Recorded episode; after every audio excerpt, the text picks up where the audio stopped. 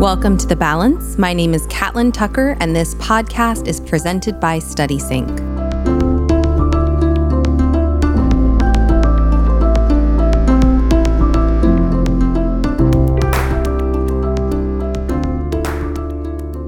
Today, I have two very special guests with me. They're two students who were in my beginning methods course and my advancing methods course at Pepperdine University in the Masters in the Arts of Teaching program. And as I was about to begin working with a new cohort, I thought it would be fun to have a conversation with some of my previous students to find out how their first year of teaching was going.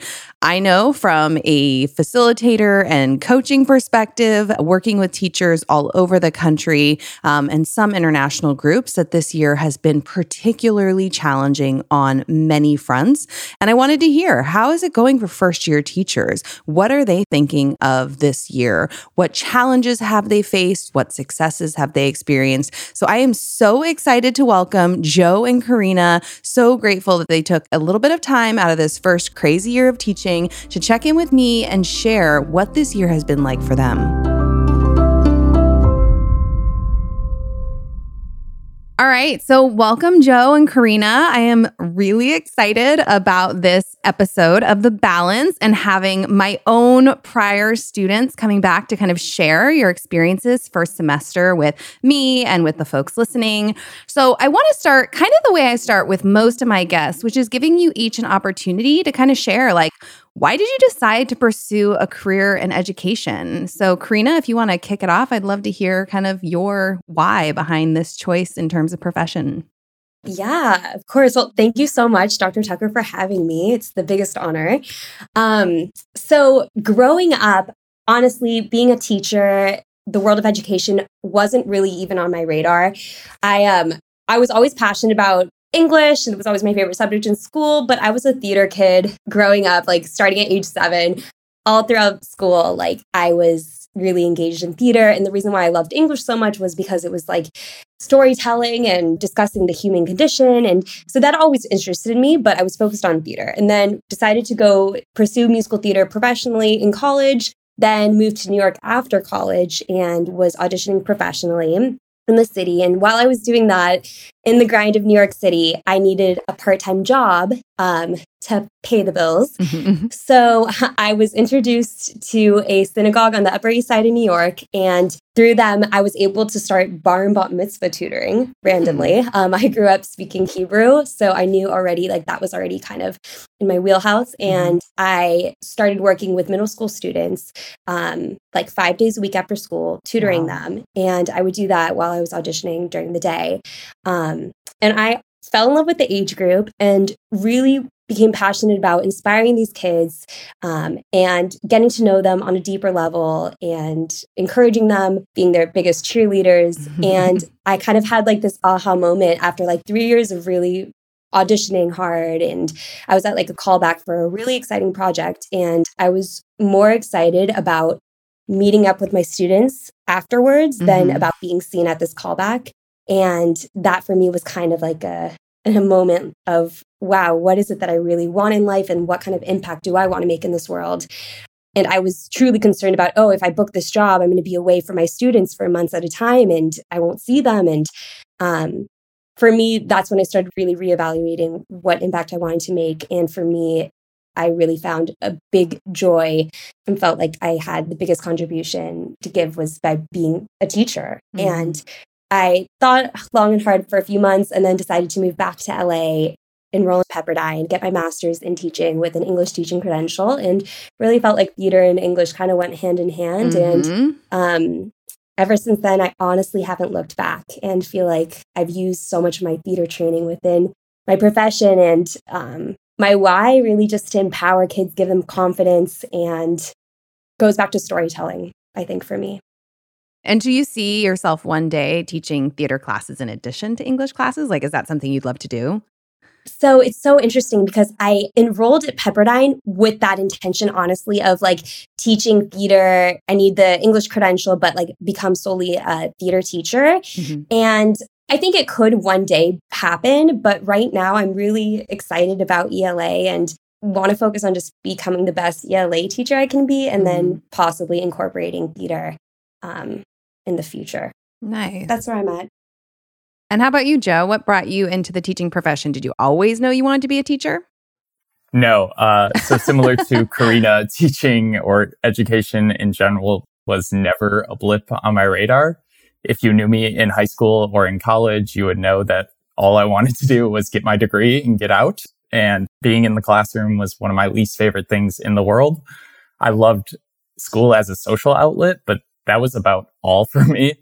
Uh, I'm not much of a process oriented thinker. So math, science, those were really difficult subjects and mm-hmm. I always mm-hmm. felt inadequate and I was just waiting for passing period when I could go hang out by the lockers. That was kind of my MO. Um, and so, yeah, my family makes fun of me all the time because my plans all through college were to get out. And now here I am back in a classroom doing this day in, day out. I went to college studying economics mm-hmm. and after two semesters of math found that this was not my really not my calling and it didn't take long to figure that out and then i transferred to pepperdine uh, and was studying um, a little bit of art and then communications and i graduated with a communications degree and left in spring of 2020 so i graduated in the middle or in the start of the pandemic and at that time had long conversations with my family about really what do i want to do next uh, business was kind of off the table at this. And one of the great, I mean, communications degrees are kind of a double edged sword because they offer you so many opportunities, but that can also lead to some kind of paralysis where you're not sure what to do. Right. And so, uh, looking back and reflecting on kind of my journey through education, I taught Sunday school for pre K at my local church. And that was one of the most rewarding experiences of my life. Uh, so I kind of had that on the table, maybe thinking about doing something within education. And then what really got me through college was uh, I had this French professor who is still at Pepperdine and I still check in with periodically. But I went through this phase uh, where I was highly considering dropping out. I was moments away uh, due to stress and like overall mental instability. I put plenty on plenty of pressure on myself to be both a socialite and an academic. And then I if you knew me in college, I was neither of those things. So mm-hmm. I completely shut down and those were by and large the worst years of my life. And so this mm-hmm. French professor really invested in me. Uh, I wasn't great at French. I was barely speaking the language, barely passing the classes. And she invested in me uh, emotionally and really kind of kept me afloat during those times. Mm-hmm. And so when I was thinking about both my Sunday school experience and both my college experience, I was putting the pieces together and thinking maybe I could be that person, that French professor to those students who don't see themselves in school or don't see themselves as academics. So that's kind of what led me back towards education.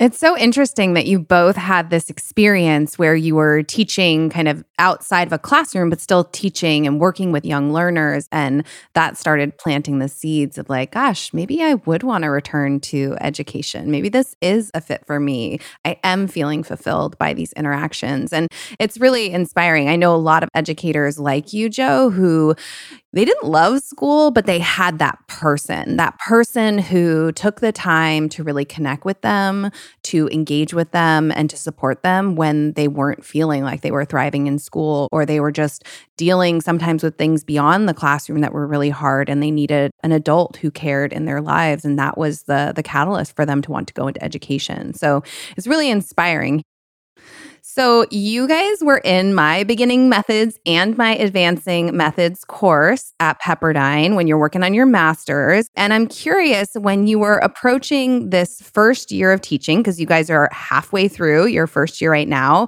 what were you most looking forward to kind of before the first day of school? Um, and what were you most nervous about? And I'll let you kick this one off, Joe. Absolutely. So, Karina and I were both in the same cohort and the entirety of our master's program was online. So our student teaching was all behind Zoom. And because of that, I was anxious to experience the difference between navigating a Zoom classroom and an actual classroom. I was especially excited to put faces to names. we had received a slide deck with all of our students' profile pictures, all their student photos. And I came to realize that that's really all I knew from my student teaching kiddos. Like mm-hmm. this was, you know, that was about it. So when they graduated, I had seniors in my student teaching uh, classroom. And when they left for college, I, I, kind of look back on that now and I almost question whether that actually happened or not because you really lack that connection when it's over Zoom. So I was looking forward to those uh, moments in between classes or those moments in between activities, or if we finish up uh, five minutes early, like being able to actually communicate with students and sit next to each other and experience something more than begging them to unmute themselves. Mm-hmm. So that was huge for me. I loved it. I loved actually being in the classroom. And I remember being nervous for each period on Zoom, especially in those first couple of weeks when we were in our student teaching. I would, I would experience anxiety before every single lesson. And it was only until probably my third time teaching the, the same lesson where I started to loosen up a little bit. But what I felt in the classroom, as soon as the door closed, as soon as the bell rang and it was just me and the kids and it was in person and you could kind of feed off the energy of the class, all those nerves faded away. Mm. So all that anticipation I had building up prior was really eradicated as soon as the bell rang. And that was really exciting. Yeah. I think it's such a unique experience you all had having to do your student teaching entirely online. And then, really, your first day of teaching is stepping through that classroom door and having that face to face experience. And it's wonderful that that was so incredibly rewarding and served to kind of alleviate a lot of those fears and anxiety that everybody has in that first couple weeks of school. Absolutely. How about you, Carina? Yeah, I mean, going off of what Joe said, I remember uh, days leading up to the first day, like texting with Joe, you know, oh my gosh, what are we going to do? It's our first day. Um, and the nerves definitely like that first week were alleviated. I think similar experience, you know, not, I, I had done student teaching for like the end of the year. I, I was fortunate enough to be hired at the um, school where I student taught. Mm-hmm. So I was already familiar with the campus, which was great. Um, and when the students came back last year, it was like hybrid. So there were only maximum of 10 students in my class at a time. And you're having to navigate that between, you know, Zoom, which is its own craziness. But um, this was my first time like 30, 35 students in my class all at once. So I obviously was really anxious about how I'm going to navigate that, classroom management, which of course is still a journey. But that first week, that's what I really focused on and leaned in on. And um, I have like this one period who I call my woo period because they're so supportive of one another and they always are cheering for one another. and that was like my takeaway from that first week, that specifically that one period who they would cl- applaud each other and clap. And I was like, okay, like it's going to be okay. Mm-hmm. Um, and that it, just gave me such an excitement um, and high just like being with the students and uh, it was just such a change from Zoom. So uh, it was it was really exciting getting to also have your own classroom. You know, like mm-hmm. it's such a mm-hmm. treat, obviously, to ha- if you, especially if you have a good mentor, to be able to have that mentorship in class when you're student teaching. But I think there was also something really freeing about having my own class for the first time. No one watching necessarily every move, and like just being able to be free and develop into my own educator. It was no, really exciting. Absolutely. Because when you're like working with another teacher who's established, you're taking your cues from that person. You don't want to step mm-hmm. on their toes. And there is something so wonderful about creating your own environment and your own kind of norms and culture in a classroom. So I can totally relate to that. Now, Carina, I'm going to keep you, um, put you on the spot again. What has been the biggest challenge or challenges you've faced in this first semester as a new teacher? Well, I mean, of course, right now with this new variant, of course, and like how unpredictable sometimes teaching in this pandemic can be and mm-hmm. absences of students and i think one being able to juggle you know making sure that students who are absent aren't falling behind continuing to differentiate my lessons and offering supports for everyone i um i teach three honors english classes for eighth grade but yet i feel like not everyone in that honors class should necessarily be in that honors class. So mm-hmm. it's about creating the right supports. And that's been a challenge for me of like making sure that everyone in class is feeling supported and with the right amount of challenges. Mm-hmm. Um, so that's been something I think that I've really been focusing in on. Um, in addition to grading, uh, I remember us talking so much about it in your class. and then I went into school like being like, yes, I know what Tucker said and yet I found myself grading like crazy. And yeah. it was like a rut that I got myself stuck in. I'm still, I think, struggling with that. And like, there are definitely times where I'll be like, nope, this does not need to be graded. What actually needs to be graded? And I've gone back to, you know, I remember um, it was either posted on your blog or it was old class notes about like you know what needs what can actually be assessed and what's practice um, so i think that's also just a big challenge even though i'm aware of it mm-hmm. i think i'd mm-hmm. fall into the habit of like oh no I need to assess them on everything. Um, so I think it's it's that it's balancing that to make you know my life as an educator also easier, but give the students time to also assess themselves and for them to gain the skills to be able to learn how to do that. So yeah, I would say those are my challenges. Yeah, it's so interesting that you bring up the grading thing because we definitely talked about it. And what mm-hmm. you're alluding to is that flow chart that's like, yes, yes, yes. what are you grading yeah. and why are you grading it? And it is amazing how powerful our mental models or our experiences in education as students like how powerful they are when we get in and we're actually teaching because you really start just kind of automatically doing some of these things even though mm-hmm. you know you don't want to spend all of this time grading everything kids touch but then you're still doing it and like breaking some of those habits can be really really challenging but i love that you point out it's so important to position students to self assess. So if they're, you know, practicing, if they're applying, if they're reviewing, you know, all of those are like steps toward, you know, developing content knowledge, toward honing specific skills. And so why would we be assessing them in any formal way? Not to say we're not gathering formative assessment data to mm-hmm. use to differentiate, but like, why would we assess that when that's the practice they need to get to a point where we can actually say, you know, how much progress have you made toward mastering a specific skill or understanding a specific concept? So I know a lot of people struggle with that. Yeah. Um, how about you, Joe? What are some of the challenges you've been facing this semester? Well, I have a long list in front of me, and we'll see how much of this we get to. But I was thinking if you asked me two weeks down the road, the list would be completely different. It feels like every day there's a new set of challenges, mm-hmm. which is what keeps the job exciting. But what's on my list right now, uh, I think the biggest challenge, at least in those first couple weeks, was all the procedural knowledge that comes with your school. So mm, my first period, the bell rang, and I went to take attendance and I didn't know how to do it. And so I had to walk over to the phone, kind of sauntered over there and called and needed somebody to come up and teach me how to take attendance. So those little things like attendance, where's the bathroom in your uh, school, um, what is the bathroom policy for students, how to use the phone, all these things that really kind of suck up your mental energy uh, and detract from planning and detract from the actual classroom experience. So there was a lot that came in those first couple of weeks that I just kind of had to knock out before I felt like I was comfortable in that space and could actually focus on teaching and being myself. Um, and it's interesting because we we do teach that procedural knowledge is huge for students as well. And I felt that firsthand on those first couple of weeks.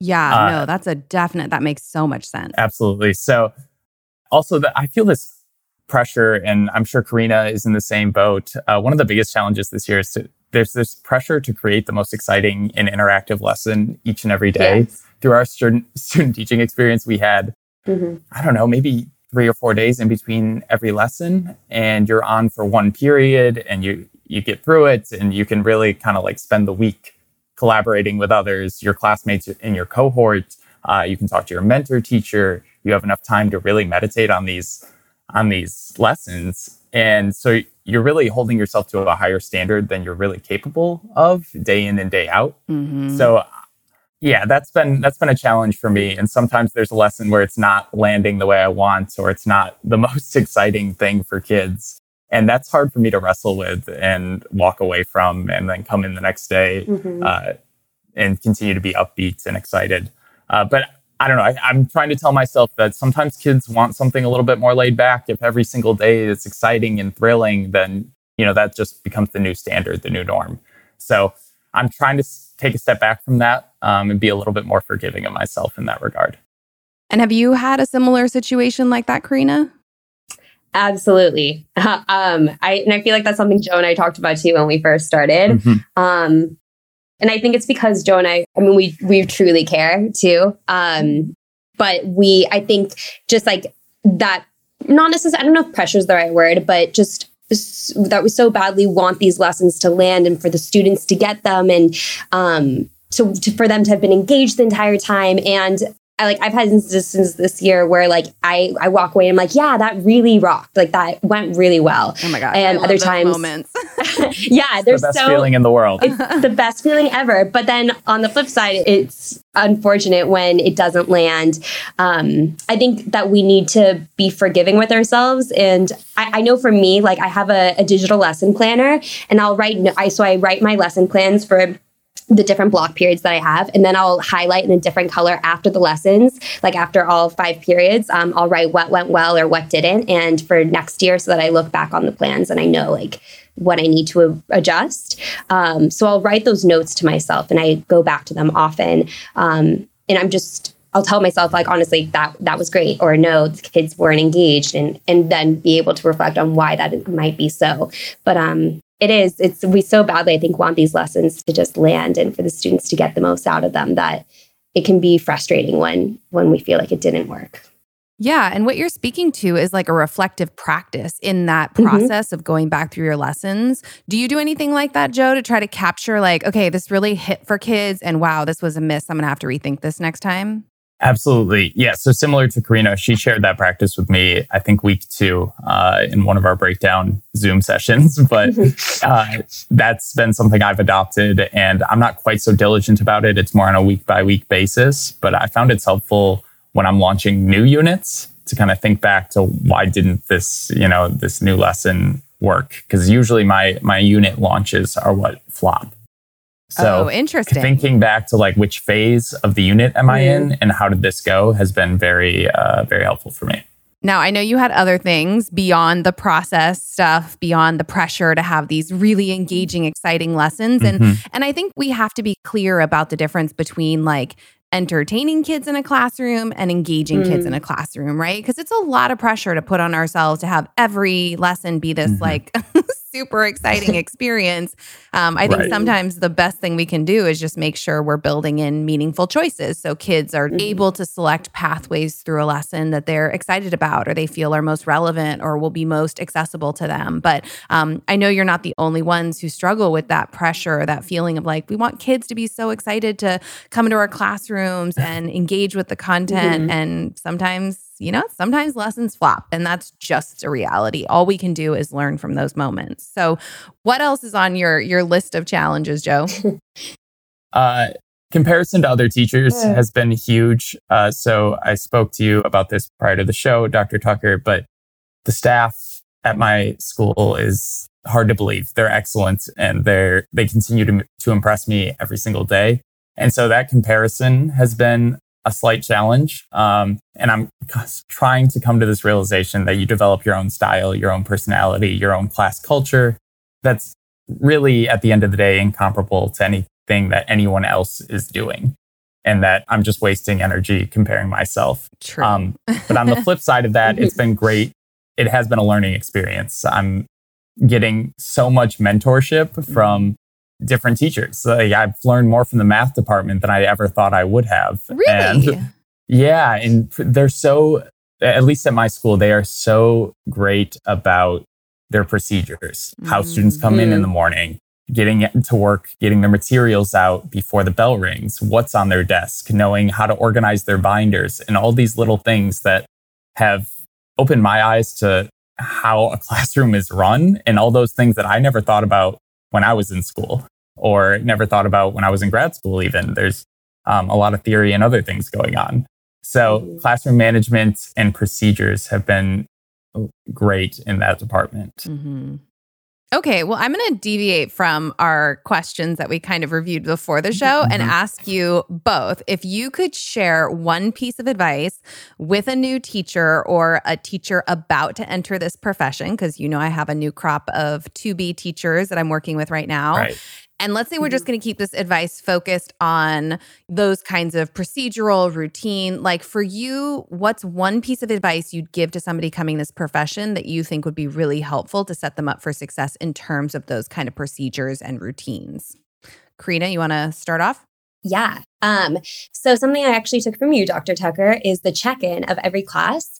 Um, I start every single one of my classes with either some sort of check-in uh, question that is completely random. Most of the time, it's not content specific, um, but it just gets them engaged in talking. Or there's a free write, um, like if you were stranded on a deserted island, what are three things you would bring with you? Or you know, what are your superhero abilities? You know, like all these questions, and um, it'll be posted on Google Classroom. and I'll also have a slide, or they'll do free writes for ten minutes, and then we'll have a class discussion about it. Um, it's just a fun way to start class, and it it it just like it lets everyone settle in for the first 10 minutes um, and builds classroom community and culture and just helps with your relationships with students, which pays off in the long run. So I would say that would be my biggest piece of advice. Find a some sort of check-in that works for you um, that you can use every single class to get class going. Yay. I'm so mm-hmm. glad you're using that. and we did only have six in the cohort when I was working with you and Joe. And now I have 20 or 21, and I'm still starting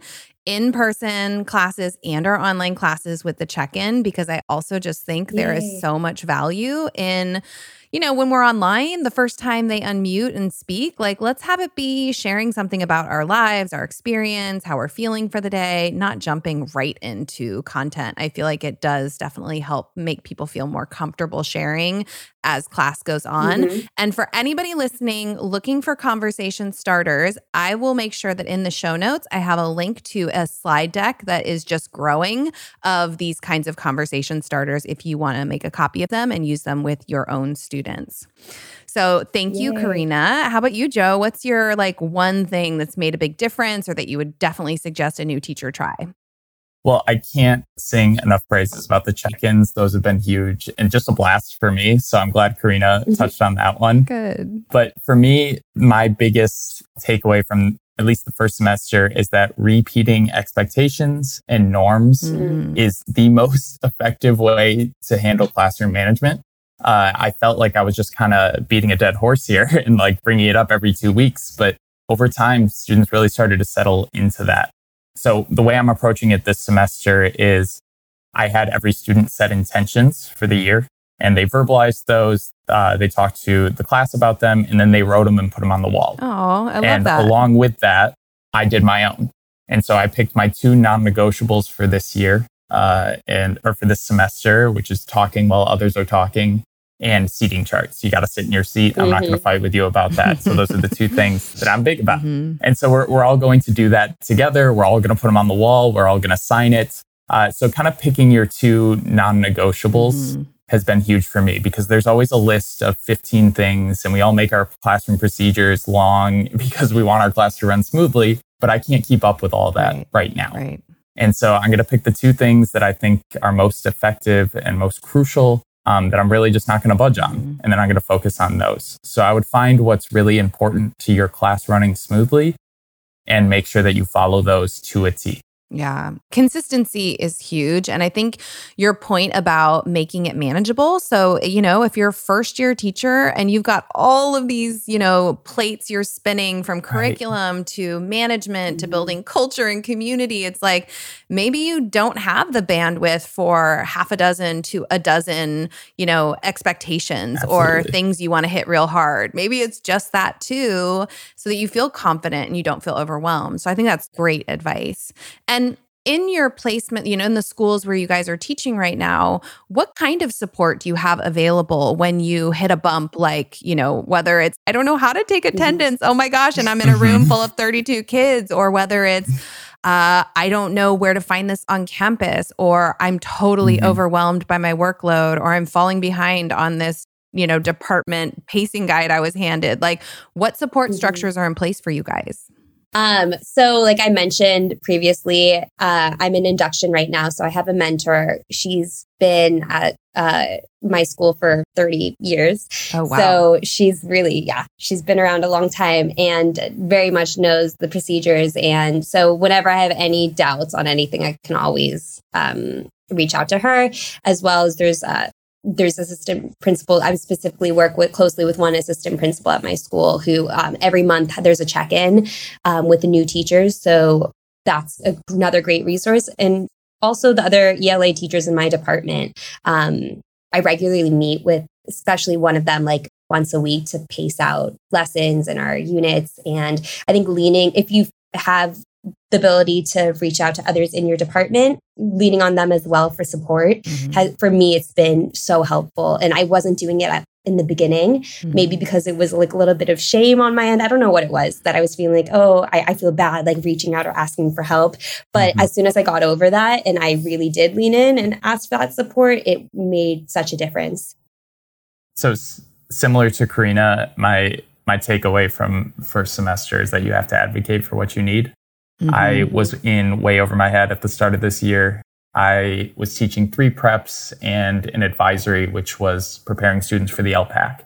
So I wasn't following the traditional advisory curriculum and it really turned into four preps. And I got to the point where I was neglecting sleep. I was neglecting friends. My mental health was declining pretty quickly. Mm-hmm. And I had to reach out to my admin team and tell them, you know, I need some things taken off my plate or I'm going to have to find a new school. And they were so responsive towards that. So I, I couldn't speak more highly of them, but they, I meet with an instructional coach once a week to go over whatever I need. And if I'm, you know, kind of floundering or I'm just in over my head with workload that week, you know, we'll, we'll push it off to the following. I meet with, uh, other teachers pretty consistently, just even if it's about, Hey, I'm struggling with this handout. How do I organize this? And we just sit down for mm-hmm. 15 minutes. So I've really gotten comfortable voicing my needs mm-hmm. and even if it's just mm-hmm. it, it's putting my ego aside and originally i felt like maybe i wasn't living up to the contract i signed because i need help with things right now and so putting that ego aside has been a big difference for me in just being able to manage how well i can do this job or manage my own mental health and things i need to do yeah i think we put a lot of pressure on ourselves as educators to just be able to do this work. But this job is so multifaceted and complex and demanding mm-hmm. that the sooner teachers learn to just ask for help or seek advice. I mean, teachers are some of the most generous human beings I think you'll ever meet. And whenever mm-hmm. a new teacher asked me for anything, I was like, here's all of this. Like, use what you mm-hmm. can. Right. Or if you need something, let's sit down at lunch and work. Like, together. It, I don't think most people would see that as anything other than you're being a really responsible educator asking for the support and the the guidance that you need. So I'm so glad to hear you both have gotten to that place where you feel comfortable doing that.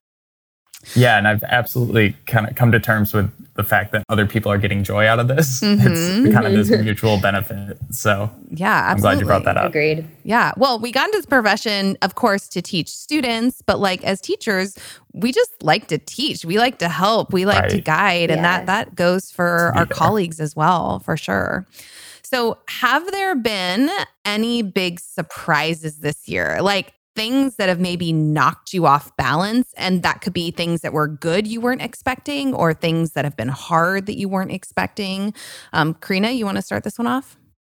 I, I went into teaching originally thinking maybe I would be solely a theater teacher and um, and you know see where ELA kind of fits in. And it's interesting how that for me has changed. How I'm really focused on teaching ELA, and I uh, I had the opportunity to take over actually the theater department at my school this past semester. Oh, wow. And well, yeah. So, but that's the, so I had like this dilemma within myself. Like, do I want to take that on in addition to my five oh, um, mm-hmm. p- teach? You know, it wouldn't have been just like do the department and that's it. So I, I kind of like went back and forth of like, what is it that I want? What kind of work life balance do I want? Mm-hmm. And um, a lot of people asking if I would be ready to take on that responsibility and do I want to do it or not.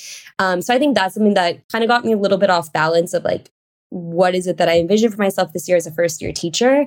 Um, I ended up turning it down for this year at least. Mm-hmm. Um, because I remember us having a conversation in your class about like it's okay to say no yep. to to outside, you know, assignments, and that was really tough for me because I literally came in being like, oh, it's only theater, you know. Yeah. Um, but it it, I, it surprised me how much I really love teaching ELA, and um, I guess this kind of goes into more also like the you know work life balance yes. principle of like I want to become the best educator I can be and provide the best I can for my students. And for me, I knew it was saying no to outside assignments for the time being. And so finding a way to have theater in my life, I, I teach a uh, a club on Fridays, which is like an audition prep class. And that's mm-hmm. been really, really fun. And so I think finding that balance for myself of like, okay, how am I going to merge the two and be happy and okay with that?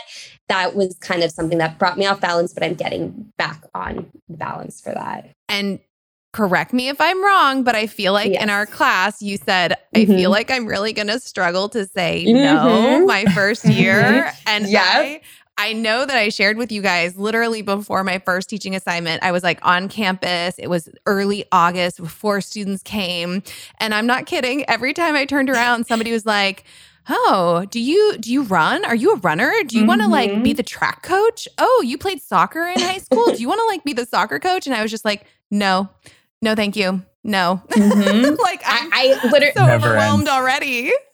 I literally hear your voice in the back of my head, especially when I was going through that of like, what do I do? What do I do? Um, and I, I'm a people pleaser. I'm. It's very hard for me to say no to things. Mm-hmm. So for me, it was really something that I was like, okay, already, you know, like as a first year teacher, it can be really overwhelming. Um, and I and I said no. Um, I'm proud of myself for it, uh, for but it is hard. I know. Um, and we'll see, like in the coming years. You know, I think after a few years of really getting comfortable and more confident in um, my teaching practice, then I can maybe start adding more layers to what I want to do. Absolutely, yeah. absolutely, because you'll you'll get more confident, yeah, in your ability. Your curriculum will be more set, exactly. and then you can decide: Do I have the mental bandwidth, the time, the energy to take this on, or maybe something happens in your outside outside life that ends up taking more of your time and energy and it's not a good time mm-hmm. then either. So it really is yeah. about being thoughtful about what you say yes or what you say no to.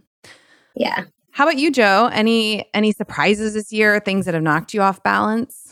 Yeah, so this one's more of a positive, but I am a high school ELA teacher, so I teach ninth and 10th graders. And prior to this year, or even now still, like every time I mention that I teach ninth and 10th grade English, people's eyes widen and they're like, wow, this takes a, a, special type of person. You have a lot of patience or, you know, they must be testing you every day. And yeah, I mean, classroom management is an ongoing journey, but I am so shocked and surprised at how forgiving the students are. It doesn't matter how disruptive the class is or which class it is. Uh, if I try something and it fails, they are so forgiving and they mm-hmm. will power through. They almost put in more effort if they know it's not going well because they want you to do well. Uh, so that has been just the best kind of surprise. Mm-hmm. I give feedback forms uh, as you taught us uh, through modeling. I give feedback forms after every unit um, or semester. And one of my students in my composition class uh, left a comment that said, Mr. Schwartz, I wish I, you believed in yourself the same way you believe in us. Oh my god! And that just uh, brought me to tears, like on the spot. Mm-hmm. And so those students have really helped me leave the perfectionism behind uh, that I felt going into the first week. Mm-hmm. I felt like mm-hmm. I had to be perfect because if not, you're going to be ridiculed on the spot and they're never going to trust you again or engage with anything. But that is so far from the truth. And I was kind of letting my own uh, insecurities get to me a little bit. So that has been the best surprise wow. that I could hope for. Well, and I think what we do as educators when we try something and it doesn't go well or it doesn't go how we imagined or it just totally flops is just inviting kids into that and saying, well, you know, that's not mm-hmm. how I thought that was going to go. I was thinking we would do this and this and this. And how can we make this better next time? I think it's like kind of um, pulling back the curtain and saying, I'm human, I'm trying, Absolutely. I'm experimenting, I'm learning right alongside you. And it's not always going to go well. And I'm going to fail too, because anybody who's learning is going to eventually fail. And then you create this space where it's probably a lot less scary for your students to mm-hmm. fail and for your students to take risks because they see you modeling that as an educator. And I think that's incredibly powerful. Couldn't agree more. I tell my students that we're all freshmen together. This is my first year. this is their first year in the high school. We're all learning things at the same time. Mm-hmm. Definitely.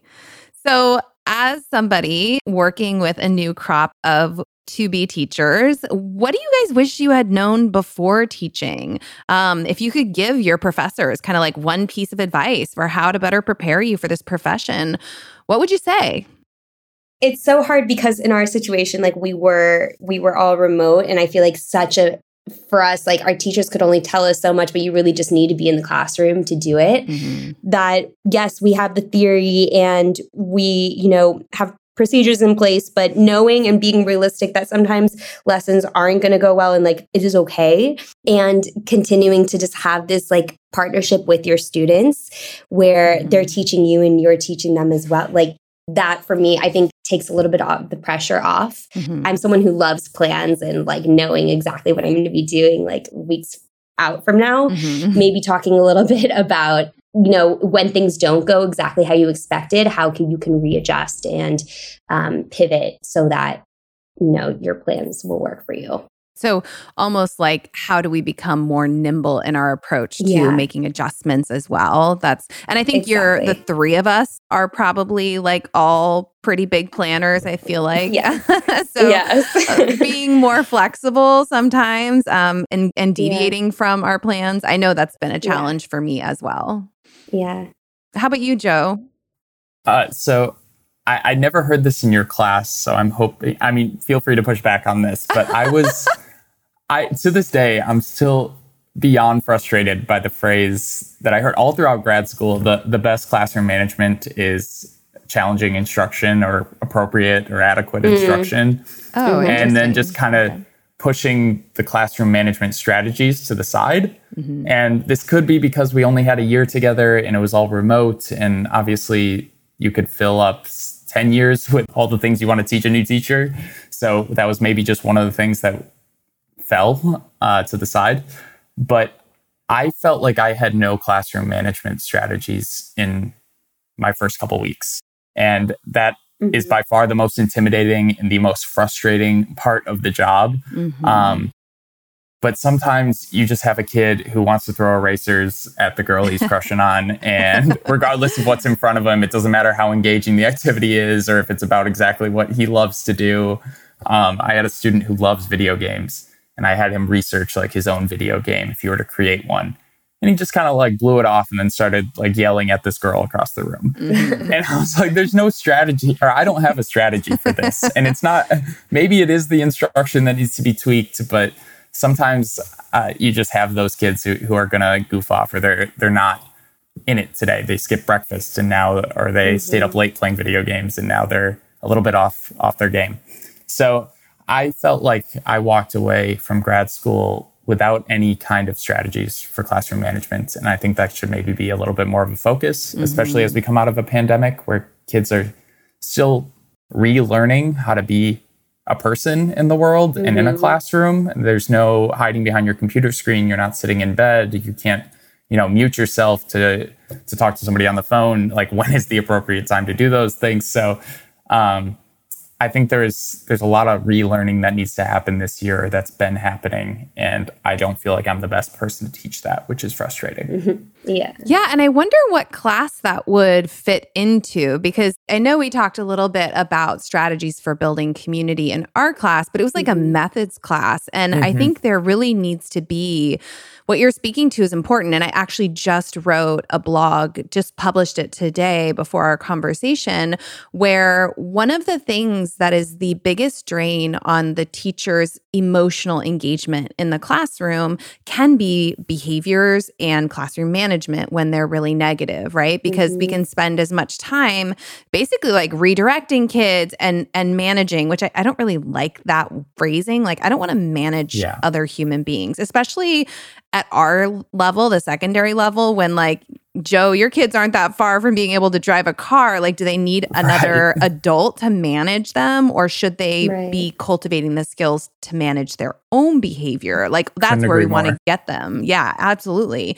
So, for me, one of the things I was writing about was first, I think it's a sequence of three things. And maybe I should be like talking about these things in class with my students, but I think it's about co creating agreements because so often mm-hmm. kids come into classrooms and they're told, like, this is what I want you to do. This is what I want, don't want you to do. They have no ownership over mm-hmm. the experience. And when they don't have any ownership over it, that incentive to kind of comply with those expectations is a lot lower.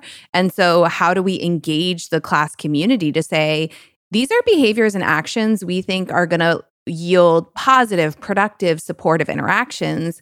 And these are behaviors that might erode class community, might make people feel unsafe taking mm-hmm. a risk or sharing an opinion. And then once you've cultivated those as a class community, then for me, the next step is let's talk consequences. Let's, as mm-hmm. a class, lay out a clear sequence of consequences. And the reason I think having a really clear sequence that everybody has discussed and kind of agreed upon is then when a kid has a misstep, it doesn't have to be a power struggle. It doesn't have to be like, wait, you're doing what to me? It's like, no, this is this is what you did and now here's the first consequence. And if you do and something else yeah, yeah, we all agreed on this. So for me like when i would run a station rotation if a kid was distracting me or another student it was like first consequence just a verbal warning like hey this is distracting. Please stop Mm-hmm. If you do it again in the same class period, you land in what I used to call a floater desk, which is one of the two desks that are kind of pushed up against the side wall. And you work by yourself because you're clearly having a day, right? And mm-hmm. and we all have those days. So yeah, the first time you land in that desk, it's grace period. Like, don't worry about it. Like, but I don't want this to like be a regular occurrence. And then the third consequence was like if you land in that floater desk a second time in the same grading period, which is 6 weeks, then you have to have a conversation with me. You have to email or call a parent or guardian at home and explain, "Why are you in this desk again?" And I'll tell you too, I had kids who were like about to hit that third consequence and we would like lock eyes and I could just see them. Mm-hmm. I could see them think, I don't want to call my parent. I do not want to email my parent and the behavior right. would change. So I think it's it's that consequence and then having them reflect. If they do have a misstep, are we asking them to reflect on why? What's going on for them? Cuz a lot of times it has nothing to do with us or our class.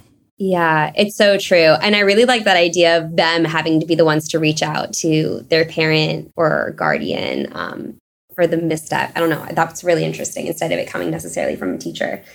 Um, yeah, like why that. should we have to own that conversation, right? Yeah. There's it's their behavior. There's right. something going on for them. I think they should be, especially at the secondary level, yeah. they should be the ones owning that conversation. It's yeah. been cool to see over the course of this year my students' ability to participate in the creation of those expectations.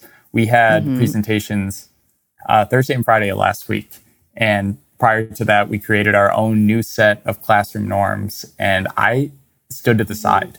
I did a turn and talk. Mm-hmm had them come up with uh, at least three per class that they that they wanted to follow for appropriate presentation like etiquette and it was cool to, to see them kind of decipher what our class what mr schwartz's classroom like really needs to be successful and for us to get through these presentations because he's not the one up there anymore so like what do i need when mm-hmm. i'm up there mm-hmm. so it was cool to see them engage in that and i think the the further you get in the year the the more you can allow them to kind of run the show on that yeah. Well, and even I love that you couched that before like presentations, like what's mm-hmm. going to make these presentations work well. And you could have similar conversations like, okay, we're going to have small group discussions. What are we going to do in these small group discussions mm-hmm. to make sure people feel supported and welcomed into the conversation? Right. So, yeah, I, I like the idea of starting to kind of slowly engage them in that work. And then I'm curious when they were like, watching each other's presentations, did you see a difference because they had gone through that process? Yeah, it was. Uh, it was probably the two most rewarding days of the year so far. To really take a step, wow. I sat in the wow. back of the room. I sat next to uh, one student each time, and the two of us kind of did the grading or the like ran through the mm-hmm. presentation notes, and uh, mm-hmm. it was a blast to take a step back and really see them call on people for questions and have people like engage and like ask i had a couple students who just kept asking the same questions over and over again because they knew somebody was going to ask them and they mm-hmm. they wanted to be the ones to engage the the presenter and so it was mm-hmm. cool for them to really kind of take ownership of their learning and really look out for each other because nobody enjoys being up there And they know this because I share it all the time. Nobody likes to be up there, ask a question, and then nobody replies. So you're just right. standing there yeah. in no man's land. And they they kind of thought critically about that. And they were like, yeah. I don't really want to be in that position myself. And so let me help out my mm-hmm. classmate. And so I had mm. quieter students who really like got the most support from the class because they knew they were the most nervous to be up there. And I got louder students who were a little bit just like more in their element. And it was cool to see them really run uh, run their presentations. That's great to hear. Okay, so I always end my podcast by inviting the guests to kind of share some tips, some strategy, something that they're doing to strive for or attempt to kind of maintain more of a healthy work life balance. Now, this is doubly challenging for you guys because I remember my first year teaching and how absolutely exhausting it was and how many late nights and long weekends I had. But I'm curious, how are you striving for a healthy, we'll call it a healthy ish uh, work life balance this year? And Joe, I'll let you kick this one off. Uh, healthy ish hits it on the nose, but uh, I would say don't lose sight of your own routines. I just as we preach to students that we have these routines for class to run smoothly, don't like don't let your own routines fall by the wayside. Uh, we have routines to help our lives run smoothly. I, there's two things I need to do every day, and that's I need to work out, exercise in some kind of way, and I need to journal my thoughts. Mm-hmm. And if I don't do those things, I'm a little bit off kilter the next day. Mm-hmm. Um, and those first few weeks, as I'm sure Carina can attest to, knock you off your balance completely. Mm-hmm. Um, and that's okay. But it would have been really, if I didn't have those two things in place, it would have been really hard to come back to that uh, that routine. So uh, we all have a list of more than two self care things that we like to prioritize in our lives. I, similar to my routines and procedures for this year, there's going to be two things that I just simply will not budge on, and those our exercise and journaling. I'm going to do those each and every day. Um, and there's no no room for error on that because that's that's important for my work life balance. Yeah, no, I get that. I, will never forget when I started the doctoral program um, that one of the professors, Dr. Sublet, was like, do not neglect your physical health. Like, if you are mm-hmm. somebody who works out, don't put it on the side burner. Make sure you continue working out because this is going to be so demanding and you're going to need that physical routine or whatever routines right. work for you. So I think that's a really, really important piece of advice. How about you, Carina? Yeah, going off of what Joe said too, I um also for me try to work out every day, if not every other day, and um, committing to that. I'm not as much of a morning person. So for me, it's after school that I'll get to do that. Um, and also just being strategic about what I can accomplish. I think during school, during prep periods, I have been intentional about kind of mapping out my weeks of, okay, what can I get done at school? Mm-hmm. And then trying for, um, unless it's a, an insane week, like trying at least to give myself like twice a week during the school day to not work at home and maybe stay an hour after school and then leave and just get to be home mm-hmm. and not mm-hmm. work. Mm-hmm. Um, again, it doesn't always happen like that, but I, I try to like negotiate with myself, being like, okay, if you can get this done at school, you don't need to then work at home and maybe choose Wednesday to be the day that you're going to work longer hours after school. But that that kind of makes I don't know, that we feel more balanced in a way. So it's not like every day after school you're having to work those extra hours. If you can try to be strategic about, you know, doing stuff earlier in the week. I love your use of the word strategic. I think my gut instinct is also to like for myself is always trying to be realistic about what I can mm-hmm. get done because I remember having my mm-hmm. massive to-do list and being like, "Okay, on my prep period, I'm going to do da da da da da da." and then I would get an yeah. email or a teacher would stop by yeah. or something would happen and I'm like, "Oh my gosh, I didn't get all these things done." And then I was like really hard on myself about right. why didn't you get that done? Um, and you need to use your time more thoughtfully. And so I think strategic and realistic are really important words to kind of associate with yes. this this workload that we're trying to juggle both at school and beyond. So, great pieces of advice, you guys. And I just want to thank you with everything you're juggling this year, making time to to be with me on this episode and share your experience from your first semester. Um, I know it will be interesting for established teachers to be listening to, but also those folks who are also new in this profession. So, thank you so much. Thank you for having us. Thank Wouldn't have missed it for the world. Thank you. Absolutely. Seriously, it is the biggest treat.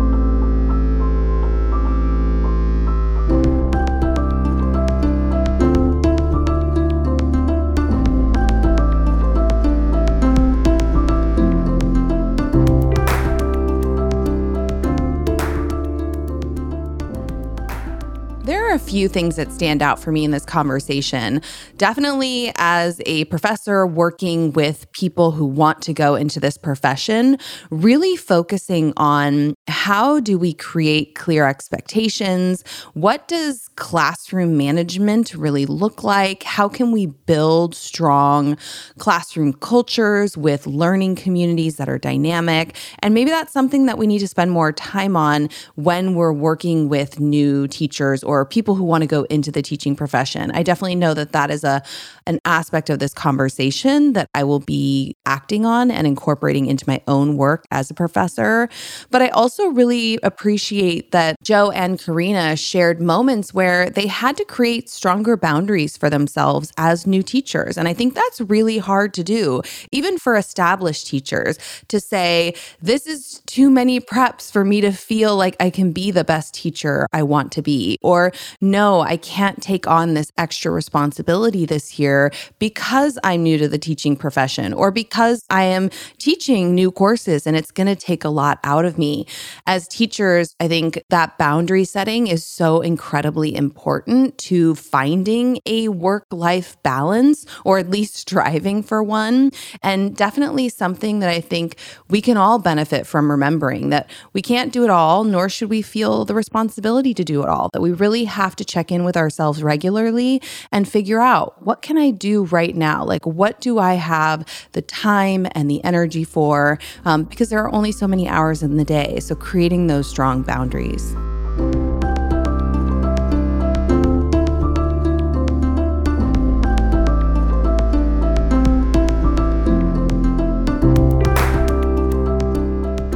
Thank you to StudySync for producing and sponsoring this podcast.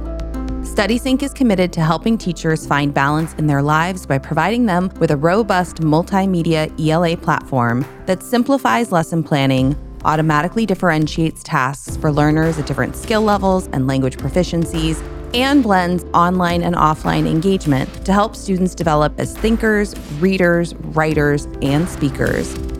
StudySync's most recently released product, SyncBlast, expands the company's scope to include engaging, supplemental digital inquiry solutions for social studies and science classrooms. Visit studysync.com for more information or follow the link in the show notes.